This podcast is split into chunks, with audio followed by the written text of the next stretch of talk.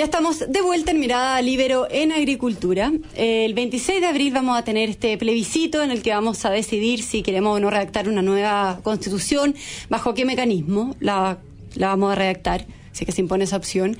Y eh, para eso es súper importante entender cuáles son los elementos clave que podría o no contemplar una eventual nueva constitución, o qué, qué aspectos se podría modificar, qué aspectos hay que mirar con mucho detalle, con mucho cuidado y tener ojo.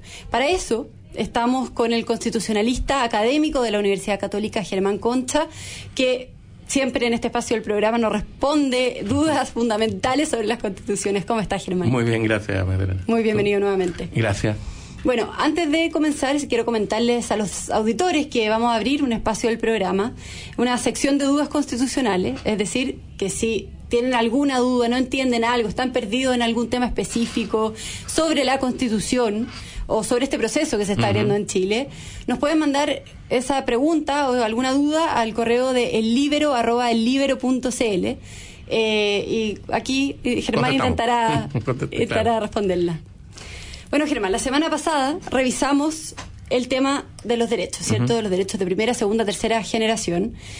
Y eh, hoy día en esa misma línea me gustaría conversar sobre el origen de esos derechos y sobre el Estado de Derecho. O sea, ¿qué es el Estado de Derecho? Que es la definición, ¿cierto?, de que todos estamos sujetos a la ley.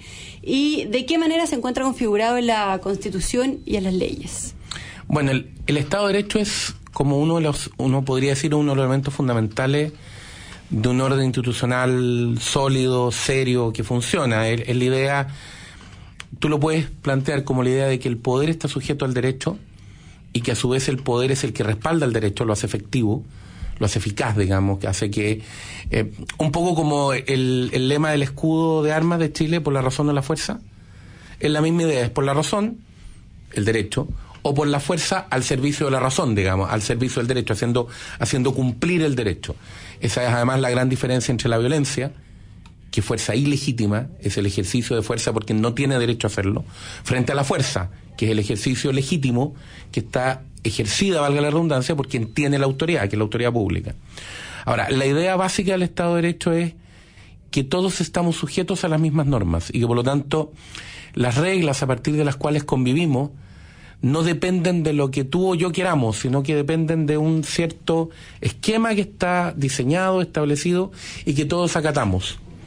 Eh, por eso hay algunos tribunales en otros países, eh, en, las cortes de Nueva York, por ejemplo, tienen escrito encima del tribunal, por fuera, en el edificio, que lo que se busca es una igual justicia bajo la ley. En el sentido de que, ¿por qué hay justicia para todos? Porque estamos todos sometidos a las mismas reglas. Eso es Estado de Derecho. Eso es Estado de Derecho. Por lo tanto, las reglas se cumplen no porque a mí me gusten más o menos, sino que porque son las reglas que tenemos todos en conjunto y, frente a las cuales yo acato, en principio, porque en principio entiendo que están bien, digamos, o sea, que son las que corresponde cumplir. ¿Y de qué manera eh, el Estado de Derecho está configurado en la Constitución? ¿Está explícitamente configurado en la Carta Fundamental? Sí, eh, hay una serie de elementos que tienen que configurarse, que usualmente las constituciones es lo que, una de las cosas que configuran. Uno de los elementos básicos del Estado de Derecho, por ejemplo, es que nadie se puede atribuir facultades que no tiene que esto es como bastante obvio, pero que es un elemento fundamental del diseño institucional. Ningún poder público, eh, por lo tanto ninguna autoridad y ninguna persona particular puede atribuirse facultades que no tiene, ni a un pretexto de circunstancias excepcionales. O sea, yo no puedo decir, no, es que hoy día me siento no sé cómo, entonces no. Usted tiene las facultades que tiene. Eh, y las autoridades tienen las facultades que tienen. Esto, esto es más importante porque me permite confiar en que las autoridades su campo de acción es predecible. Entonces, si la autoridad a mí me gusta mucho o si la autoridad a mí me disgusta mucho, su marco de actuación es el mismo. No depende de si soy amigo o no soy amigo. Y las personas entre nosotros también podemos confiar en que lo que los demás pueden hacer no es lo que simplemente quieran, es lo que está permitido que hagan. ¿eh? O lo que no está prohibido en el caso de las personas privadas, digamos. Estamos conversando con el constitucionalista Germán Concha Germán y una gran pregunta, nosotros tenemos Estado de Derecho hoy día porque se dice que con la violencia, con los saqueos, con las quemas que hemos visto, el que baila pasa, por ejemplo, eh, no se están respetando las leyes ni las instituciones y por lo tanto se ha planteado que no se sabe si tenemos o no Estado de Derecho o que el Estado de Derecho está entredicho hoy en día. Pareciera como que el Estado de Derecho funciona a ratos, porque la condición fundamental del Estado de Derecho es precisamente que esas cosas, esos comportamientos que tú mencionaste, son los que yo no puedo hacer. Yo no puedo quemar algo simplemente porque estoy enojado. Yo no puedo destruir la propiedad de otro porque estoy enojado o molesto. Más allá de los argumentos que tenga para decir por qué estoy enojado o molesto. Puedo estar muy enojado muy molesto, también, pero no, eso no me habilita para destruir lo de otro, para interrumpir la circulación, para darme derechos que yo no tengo. O sea, eh, yo diría que lo más grave para el Estado de Derecho en Chile hoy día no es que esas cosas pasen, que ya son muy graves que pasen, sino que que tengas mucha gente que las valida. Porque eso significa que esa gente mentalmente no está acatando el Estado de Derecho. Entiende que en ciertas circunstancias tú puedes decidir si cumples la ley o no libremente y da lo mismo. O sea, yo decido que eh, puedo caminar por la calle y cortar el tránsito y no importa. Y me da lo mismo la gente que necesita llegar de un lugar a otro, que necesita usar esa calle, me da lo mismo porque lo mío es tan importante que yo puedo está por sobre lo, está por sobre la necesidad de los demás. Validar la violencia, las protestas. Es porque yo, es porque a mí me pasó algo tan grave o que yo considero que es tan grave que puedo ponerme por encima de los derechos de los puedo demás. saltarme la ley. Y la y la lógica del Estado de Derecho es precisamente que ninguno de nosotros tiene el derecho de pasar por encima de los derechos de los demás. Entonces, tiene que respetar al resto. Esa es la lógica y es está bien, usted puede tener un problema serio, puede tener un problema grave, pero los demás tienen derecho a sus derechos también. Entonces usted no puede hacer lo que quiera. esa parte es clave y esa parte es la que uno de repente percibe en declaraciones, en actuaciones, que es como no, no me importan los demás, me importa lo que me pasa a mí simplemente. Ahora, las consecuencias de perder un Estado de Derecho en un país, Bueno, o sea, a ver, eh, como te decía al principio, el Estado de Derecho es lo que hace que el poder y el uso de la fuerza sea fuerza y no violencia sea uso legítimo y por lo tanto esté sujeto a una regla y por lo tanto yo pueda confiar en que se hace con unos ciertos objetivos lícitos. Sí.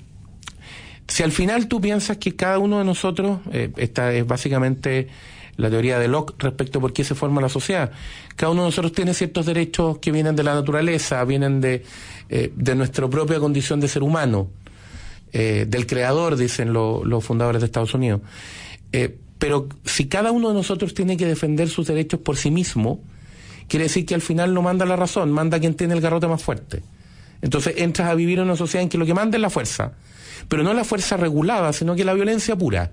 Y aquí el que pega más fuerte, el que es más violento. Entonces tú dices, ¿quiero vivir en esa sociedad? ¿Eso es, ¿Eso es civilización? No, la civilización consiste precisamente en que yo saco la violencia de la conversación y digo, aquí vamos a vivir conforme a unas ciertas reglas. Y el que se sale de las reglas va a ser castigado conforme a las mismas reglas, no de cualquier manera. Y la fuerza para castigarlo también se va a usar conforme a unas ciertas reglas, no de cualquier manera. ¿Para qué? Para que nos sujetemos, eh, como decían los antiguos, al gobierno de las reglas y no al gobierno de las personas no porque las personas seamos malas o buenas, podemos hacer cosas malas o buenas todos, sino que porque las personas estamos sujetas a nuestras pasiones y somos volubles, cambiamos de opinión, nos equivocamos, etcétera. En cambio la regla es un criterio estable. Entonces yo puedo predecir el comportamiento y puedo vivir en una sociedad más tranquila. Es la base de la certeza, digamos. Germán, y hay otro principio eh, que ha sido súper polémico, que es el principio de subsidiariedad, ¿cierto? Que ha sido objeto de mucha discusión y es posible que esté, que esté presente la discusión del, si el plebiscito, en el plebiscito de abril la opción de abrir, de redactar una nueva constitución se impone. Eh, y bueno, este concepto de Estado subsidiario se entiende como la prohibición del Estado de intervenir en actividades o en mercados donde existe la presencia productiva del sector privado. Mm. ¿Es así? ¿De dónde surge este concepto y a qué se refiere y por qué ha generado tanta discusión y polémica hoy, en nuestro país? A ver, es una palabra difícil de, pronunciar, es rara. Subsidiariedad no es una palabra a la que uno esté muy acostumbrado en el lenguaje común. Es, eh, proviene de, de, la reflexión cristiana, particularmente católica, tiene raíz en la Edad Media. Si tú quisieras eh, traducirla en una frase fácil de entender, eh, lo que se quiso hacer con el constituyente fue decir, eh, las personas primero, el Estado después. Eh, subsidiariedad significa prescindir del Estado, no, no es anarquismo, no es decir no necesitamos Estado. Es decir, el Estado tiene que dar el espacio que le corresponde a las personas, es decir, permitir que sean las personas primero, porque les corresponde a ellas primero, porque el Estado está para servir a las personas y no al revés, tiene mucho que ver con otro principio que es el de servicialidad, que el Estado está al servicio de las personas y no a la inversa, tiene que permitir que sean las personas las que muevan la vida de la sociedad.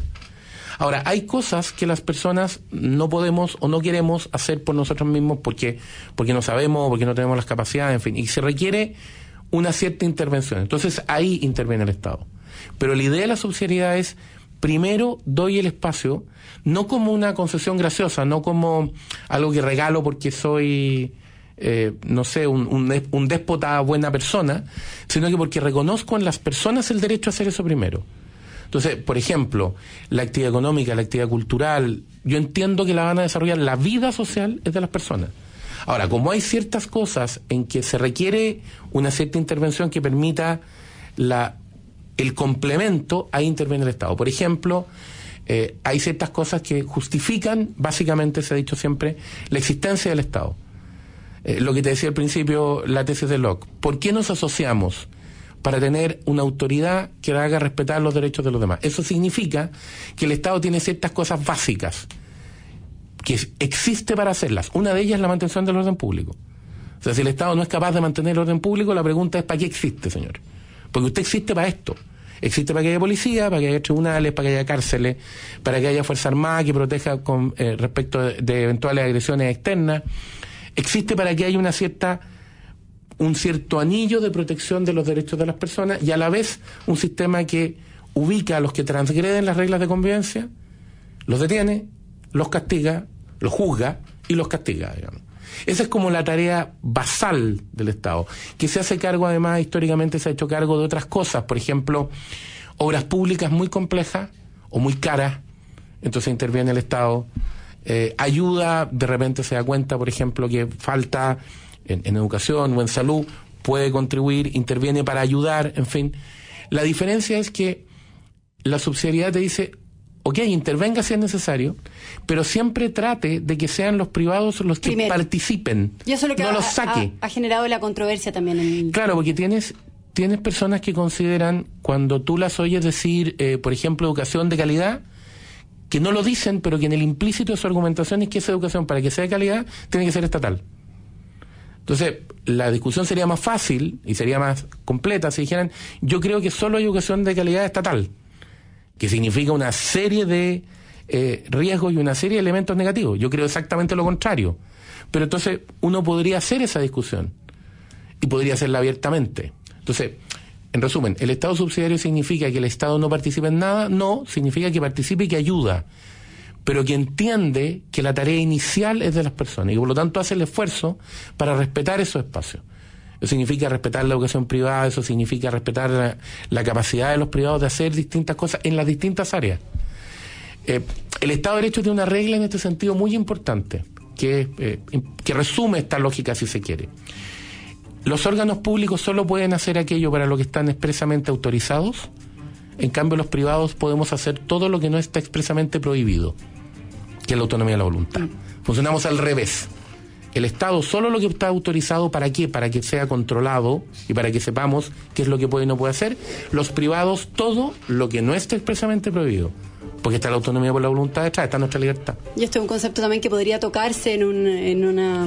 O sea, este es, este es, una, esto es uno de los elementos fundamentales del derecho. O sea, lo cambias y ya no cambia la constitución. Votaste el derecho, digamos, como como configuración de la relación entre las personas. Afectaste la convivencia del ser humano conforme a reglas racionales en lo más básico que tiene esa convivencia, incluso antes de que se pensara en hacer constituciones. Bueno, Germán, muchas gracias. Nos tenemos que despedir. Que tengas un muy buen día jueves y viernes y buen fin de semana. Igualmente, muchas gracias.